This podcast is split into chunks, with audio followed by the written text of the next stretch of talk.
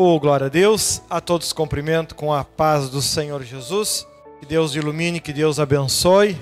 Glórias a Deus. Bispo José deixou um abraço para todos. Final de semana agora a gente vai precisar limpar o salão lá, né? Mas esta bronca. Então aquele que puder ajudar está convidado, né?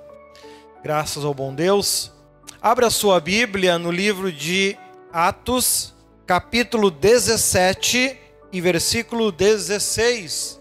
Atos, capítulo 17, versículo 16.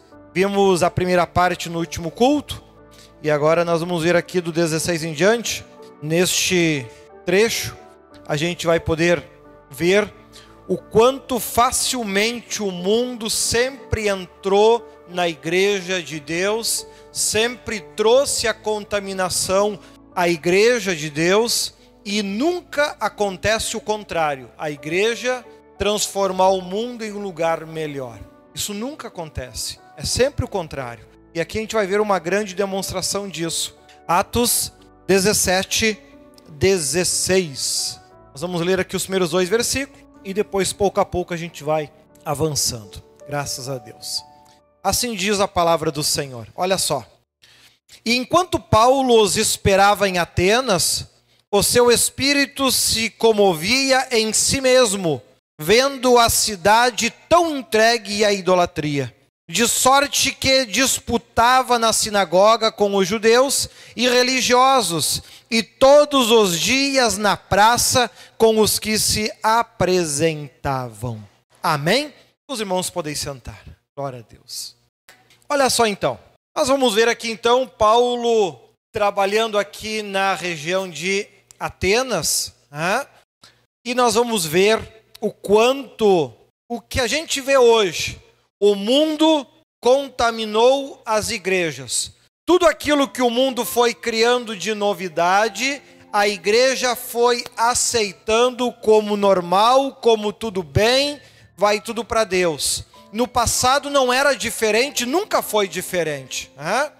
Olha ali então, Atos 17, 16. Põe lá na, na nova versão internacional, por favor.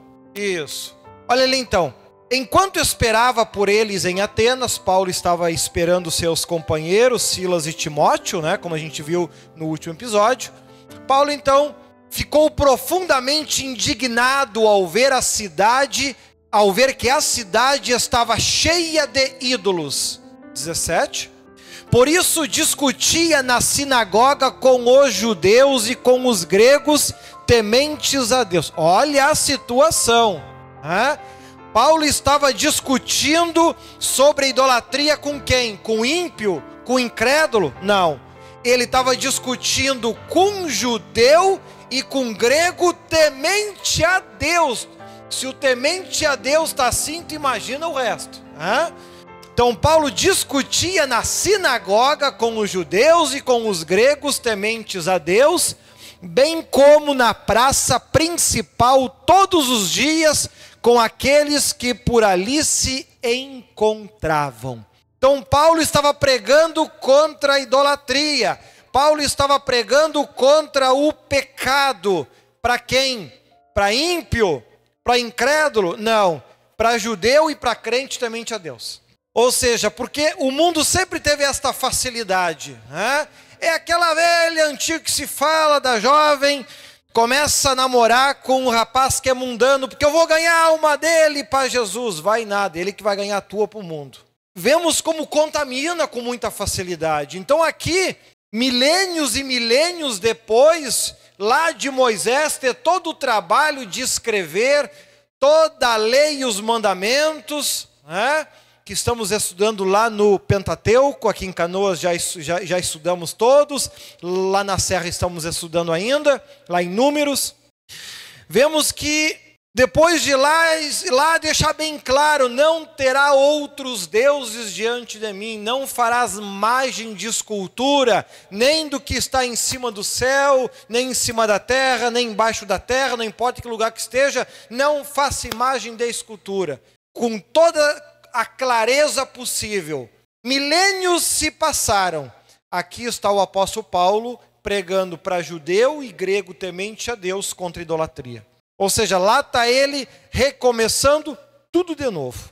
Esses 3.800 anos de história que passaram até aqui, tudo foi para o lixo. Todos os ensinamentos, todos os alertas. Elias e os profetas de Baal, lá contra a idolatria, tudo aquilo que aconteceu adiantou? Não, tudo virou pó. Tudo virou pó. Tudo foi o terra abaixo. Desde lá do povo de Ageu, Jeremias, Ezequias, todos os profetas que vieram antes, Malaquias, Isaías, que nós estamos estudando, todos os alertas, todos os ensinamentos, todos os bons reis que teve lá em Judá, que derrubaram os postes ídolos, que quebraram a idolatria, tudo isso virou pó, virou cinza, desapareceu e aqui está o povo novamente entregue à idolatria. E ali Paulo pregando e tentando converter alguns, né? Olha ali o versículo 18. Alguns filósofos epicureus e estoicos começaram a discutir com ele. Alguns perguntavam: "O que está tentando dizer esse tagarela?" Outros diziam: em uma outra versão, para você entender melhor, olha aqui esse versículo 18. Versículo 18. Alguns professores epicureus e alguns estoicos discutiam com ele e perguntavam, né? eram professores, eram doutores da lei. Né? O que está dizendo este tagarela, né? O homem não para mais de falar, mas o que, que ele está dizendo que a gente não sabe nem do que, que ele está falando, ou seja, pregar contra a idolatria era assunto que eles nem sabiam o que, que era isso. O que, que é isso? É de comer? O que, que é isso? Ou seja, o verdadeiro evangelho desapareceu, virou pó. Né? Outros diziam, próximo, pode passar? Parece que ele está anunciando deuses estrangeiros, amado Judeus, povo temente a Deus, nem sabe quem é o Deus da qual Paulo está falando. Ou seja, o Antigo Testamento, aqui no início do Novo Testamento, virou pó, ninguém mais conhece nada, ninguém sabe nada, até parece o crente de hoje que não gosta de ler a Bíblia porque dá sono. Hã? Ele sabe o que é verdade, o que é mentira, de acordo com o que alguém falou em algum videozinho aí. Ah, mas o fulano lá disse que é assim. Ele nunca abriu a Bíblia aqui, estudou versículo a versículo para ver se isso é verdade. Ah, mas eu li lá em um livrinho que diz que é assim. Irmão, abra a tua Bíblia e leia e estude, senão tu vai ser enrolado pelos outros a vida toda estamos aqui vendo Paulo se deparando com uma situação. Né? Ele está falando de deuses estrangeiros. Ninguém sabe mais. Né? Daqui a pouco ele vai estar falando ali, ali, ó. Inclusive aqui embaixo fala: pois Paulo estava pregando as boas novas a respeito de Jesus e da ressurreição. Jesus fez milhares e milhares de milagres, cerca de 34, 35 é citado aqui no Novo Testamento ali nos Evangelhos. Deixou cerca de mais de 30 parábolas, centenas de ensinamentos, ressuscitou ao terceiro dia e foi visto por milhares de pessoas. Poucos anos se passaram. O povo não sabe nem sequer quem é Jesus. Apagou da memória. Os milagres, a ressurreição, virou tudo conto de fadas, isso aí é invenção que eles tiveram, tudo se perdeu, tudo desapareceu. Por que, que desapareceu? Porque para as pessoas Deus só faz falta quando estão com problema. É aquilo que Isaías fala.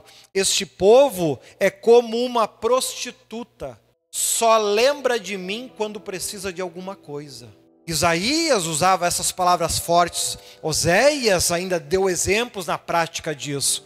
Nós precisamos perceber para não cometer esse mesmo erro. As histórias de Cristo, o ensinamento de Cristo, tudo aquilo que ele fez de incrível, em poucos anos depois virou uma lenda, virou histórias que alguém diz. Muitas pessoas sequer sabiam quem ele era. Hã? Olha ali, continua, pregando as boas novas a respeito de Jesus e da ressurreição. Hoje o povo nem sabe mais quem é Jesus. Poucos anos depois, né? Passa ali do 19 ao 21. Olha só.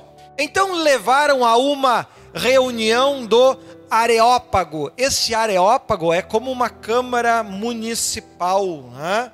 Então eles o levaram a uma reunião da Câmara Municipal e disseram, né? Como aí a Câmara de Vereadores, né? Esse Areópago. Podemos saber que novo ensino é esse que você está anunciando? Irmão, vai dizer que não é para cair os buteados do bolso. Depois de tudo que Jesus fez, depois de tudo que ele manifestou, milhares de pessoas comeram o pão que ele multiplicou, milhares de pessoas curadas, libertas, ao ponto que João descreve: nem todos os livros do mundo poderiam conter tudo que Cristo fez. Questão de poucas décadas depois, uns 10, 20 anos, né, no máximo, podemos saber que novo ensino é esse que você está anunciando entre judeus, entre pessoas próximas, em cidades que não é, não estão lá do outro lado do planeta. O apóstolo Paulo foi em viagem em cima de burro, em cima de, de, de cavalo até aqui Atenas. Não são distâncias tão grandes assim. Cerca de 10, 15 anos depois, nem sabem mais quem é Jesus. Para eles é algo novo, nem lembram mais. Veja como o que é bom tem dificuldade. Né? para passar à frente. Se tivessem gravado tudo que Cristo fez na terra e publicado no YouTube, lá quando estava acontecendo. Lá no começo foi aquela febre, todo mundo olhava, todo mundo assistia, todo mundo gostava daquilo. Dez anos depois não dá mais nenhuma visualização sequer. Não é mais interessante, tem outras coisas mais importantes. Olha só o perigo disso. Olha o 20. Você está nos apresentando algumas ideias estranhas e queremos saber o que elas significam. Todos os atenienses e estrangeiros que ali viviam não se preocupavam com outra coisa senão falar ou ouvir as últimas novidades. Meu Deus do céu. É para largar, é para soltar os butiá do bolso mesmo, né? Ressurreição. Ah, é uma novidade. Amado Lázaro ressuscitou, a menina ressuscitou, Jesus ressuscitou, e para eles é uma novidade, ninguém está sabendo disso. Então veja como desapareceu. Tudo aquilo que aconteceu de bom, em poucos anos depois, desapareceram. A gente vê no ser humano esta característica. Né? Um pastor pode pregar, pode evangelizar, pode transformar a vida de uma pessoa totalmente destruída e ele passar a ser um vencedor. Poucos anos depois, ele nem lembra mais disso e às vezes até persegue e fala mal do pastor ainda. Sai da memória com muita facilidade. Aí a gente entende a profundidade da parábola do semeador que é, caiu a semente em vários lugares e em um deles veio o devorador e comeu a semente. Isso é muito comum. Então tu imagina se Cristo, 10 anos depois, 15 anos depois, nem sequer mais se lembram dele. Tu, tu imagina nós hoje então. Hã? Olha a dificuldade que Deus tem para ganhar alguma alma. E aí quando ele fala que até eu gravei no programa de rádio, inclusive é sobre isso, que vai estar aí amanhã à noite, às 18 horas, né? Dois caminhos, um destino. Pois a porta que leva à salvação, ela é estreita e difícil. A, prova, a porta que leva à condenação é um caminho largo e fácil de caminhar. Veja que o esquecimento sobre as pessoas sempre caiu com muita facilidade sobre a, as suas memórias, sempre esqueceram com muita facilidade daquilo que é pregado, daquilo que é ensinado, daquilo que é falado, porque Deus nunca foi prioridade na vida dos homens, nunca foi prioridade na vida das pessoas. A prioridade é as contas estarem em dia, a prioridade é a mulher e os filhos, a prioridade é o trabalho, a prioridade é os compromissos, a prioridade é a família, a prioridade é os amigos. Se der tempo, eu vou na igreja. Deus sempre ficou em último lugar. E por ser sempre colocado em último lugar, Satanás consegue romper, tirar os ensinamentos da mente, do coração do crente com muita facilidade, pois essas coisas não são prioridades. Olha ali do 22 ao 29. Então Paulo levantou-se na reunião do Areópago, no que é a Câmara Municipal, e disse: Atenienses, Vejo que em todos os aspectos vocês são muito religiosos. Veja que ele não está falando com pessoas que são ateus. São pessoas que acreditam, mas eles querem acreditar naquilo que é mentira. Na verdade, não. Eles não querem a verdade. Eles querem a mentira. Porque a mentira conforta o coração, te incentiva, te dá muita liberdade. É o caminho largo e fácil, né? Pois andando pela cidade, observei cuidadosamente de seus objetos de culto e encontrei até um altar com esta inscrição: Ao Deus desconhecido, ainda em letra maiúscula. Lembra de Jeová? Nem lembro o nome. Ah, sei lá, põe aí ao Deus desconhecido. Não lembro nem o nome mais, não lembro mais quem foi, quem é, a sua história. Tu lembra de Elias? Ouvi falar. Davi, ah, o que era rei, né? Eu acho que eu vi alguma coisa. Amós, Oséias, Abacuque, Jeremias, Samuel. Não, nunca ouvi falar. Sumiu. Tudo que não é prioridade na nossa vida, Satanás consegue romper, tirar tirar. E estava lá o altar ao Deus desconhecido. Algum dia a gente ouviu falar de um tal de um Deus que eu não sei quem é, mas vamos criar um altar para ele, para não dizer que a gente esqueceu, né? Ora, o que vocês adoram, apesar de não conhecerem, eu lhes anuncio. O Deus que fez o mundo e tudo que nele há é o Senhor dos céus e da terra e não habita em santuários feitos por mãos humanas. Ele não é servido por mãos de homens, como se necessitasse de algo, porque Ele mesmo dá a todos a vida, o fôlego e as demais coisas. De um só fez Ele todos os povos, para que povoassem a terra e tendo determinado os tempos anteriormente estabelecidos e os lugares exatos em que deveriam habitar, Deus fez isso para que os homens o, bus o buscasse e talvez tateando pudesse encontrá-lo, embora não esteja longe de cada um de nós. Pois nele vivemos nos momentos, nos movemos e existimos como disseram alguns dos poetas de vocês, também somos descendência dele.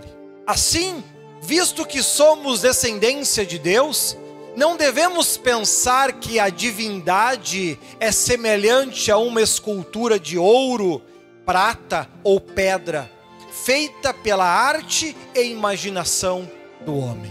Então veja que de forma resumida o apóstolo Paulo fala um pouco deste Deus que depois de abrir o mar vermelho, que depois de tirar o povo do deserto, de ajudar o povo em tantas batalhas, cerca de sete povos foram destruídos, em cada uma delas Deus esteve ao lado do povo, ajudou a levantar todos os reis, sendo Saul lá o primeiro, depois levantou Davi para Samuel, depois toda a história de Davi, Salomão, que se tornou um dos mais sábios que existiram. Depois todos que vieram depois dele, a divisão do reino, a escravidão do povo no exílio, todos os alertas que posteriormente veio, Daniel, que foi jogado na cova dos leões, Sadraque, Mesaque Abednego, que foram jogados na fornalha de fogo ardentes, muitas vezes mais aquecida, até concluir com Malaquias, tudo isso, todo este livro, todas essas histórias viraram pó. Nada mais era lembrado, nada mais se conhecia, ao ponto que a decadência se tornou tão drástica, tão drástica, que se referiam a esse Deus como ao Deus desconhecido. E por não saberem mais nada dele, mais nada de como se deveria ser, mais nada de como se deveria agir, mais nada de como se deveria proceder, o que é certo, o que é errado, o que pode, o que não pode, nada mais se lembravam, ao ponto de voltarem para a idolatria, criarem ídolos para que olhando para eles, ah, esse eu conheço. Esta é a Maria, é o Santo Antônio, esse é o São Pedro, esse é não sei o que outro, e criar um monte para agradar todo mundo. Quem não gosta do Pedro tem o Antônio, quem não gosta do Antônio tem a Maria, quem não gosta da Maria tem a Aparecida, quem não gosta da Maria, Aparecida tem a Iemanjá e outros tantos e tantos e tantos deuses para agradar todo mundo. Porém, se preocupa em agradar todo mundo e se despreocupa em agradar a Deus. Vive-se como se não fosse morrer. Vive-se como se fosse eternos. Vive-se como se tivesse muitos e muitos e muitos e muitos anos pela frente. Vive-se como se não existisse o tormento, como se não existisse o inferno. Todo mundo, quando morre, vai para Deus. E o apóstolo Paulo tem que vir aqui relembrar o ABC de novo. Tem que retornar lá para o início da Bíblia para reensinar quem é Deus.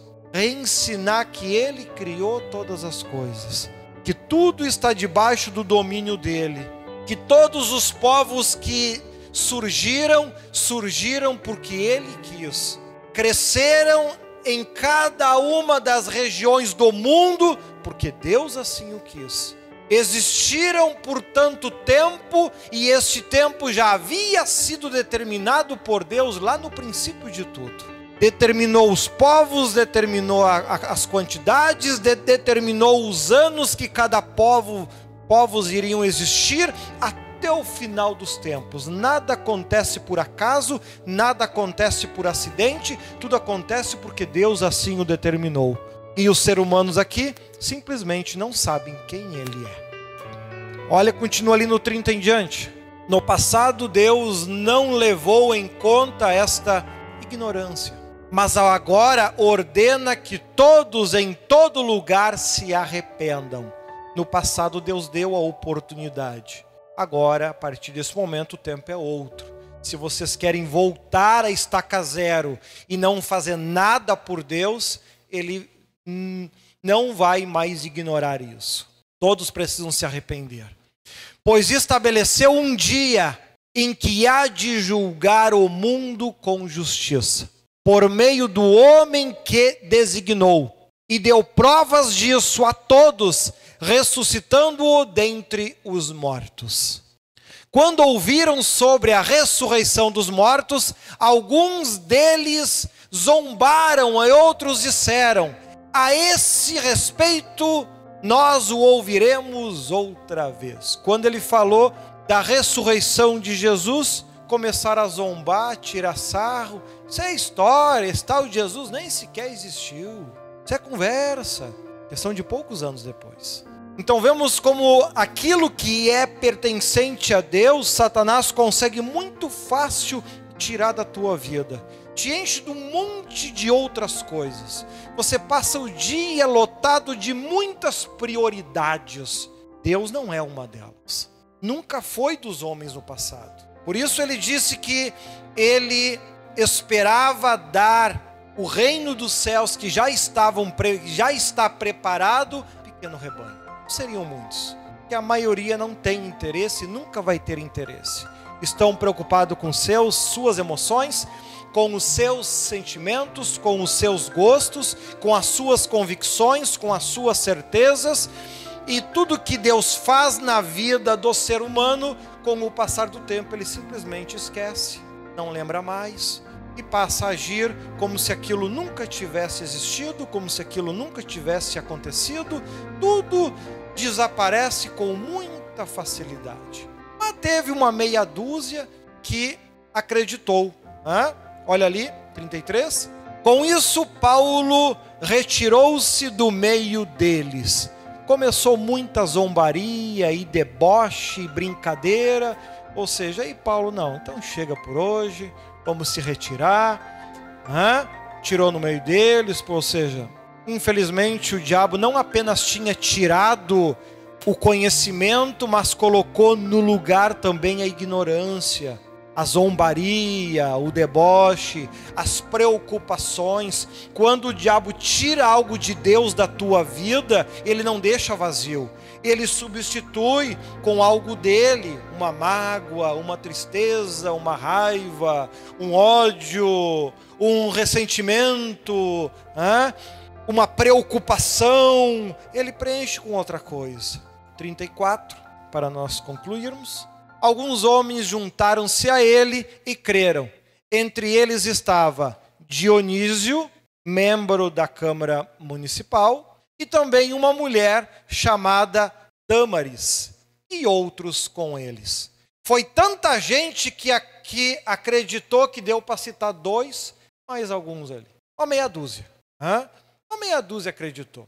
O resto continua lá na sua idolatria, e hoje, atualmente, não é diferente, infelizmente. Tem aquele que idolatra a mulher, que é a maior preocupação da sua vida. Tem aquele que idolatra o marido. Tem aquele que idolatra os filhos. Nossa, se aconteceu alguma coisa com meu filho, eu enlouqueço. Com relação a Deus, ah, deixa para depois, é só um culto. Deus sempre em segundo lugar, Deus sempre em segundo lugar, Deus sempre em segundo lugar. E chega num ponto que a pessoa se habitua tanto a estar longe dele que ele sequer faz falta. A pessoa passa a viver o seu próprio Deus. Preguei isso em Bento Gonçalves, está disponível no meu canal, a 21 primeira parábola de Cristo, rico e Lázaro, está disponível aí no meu canal onde eu falo sobre este Deus que as pessoas criam e ela passa a servir este Deus, se comportar, fica feliz com esse Deus que ela criou no seu imaginário, sente algo bom quando adora este Deus no seu imaginário e quando morre ela percebe que fez bobagem. Então tira tempo para Deus. Aprenda a colocar Deus em primeiro lugar se é que Satanás já não preencheu tudo que era de Deus antes com outras coisas. Você está igual este povo, distante de Deus, porque Deus na tua vida se tornou um Deus desconhecido. Que Deus te ilumine, que Deus te abençoe. Muito obrigado por ouvir mais este podcast. Se ainda não é inscrito no meu canal no YouTube, acessa Bispo Leandro Leão, te inscreva, curta e que Deus te abençoe.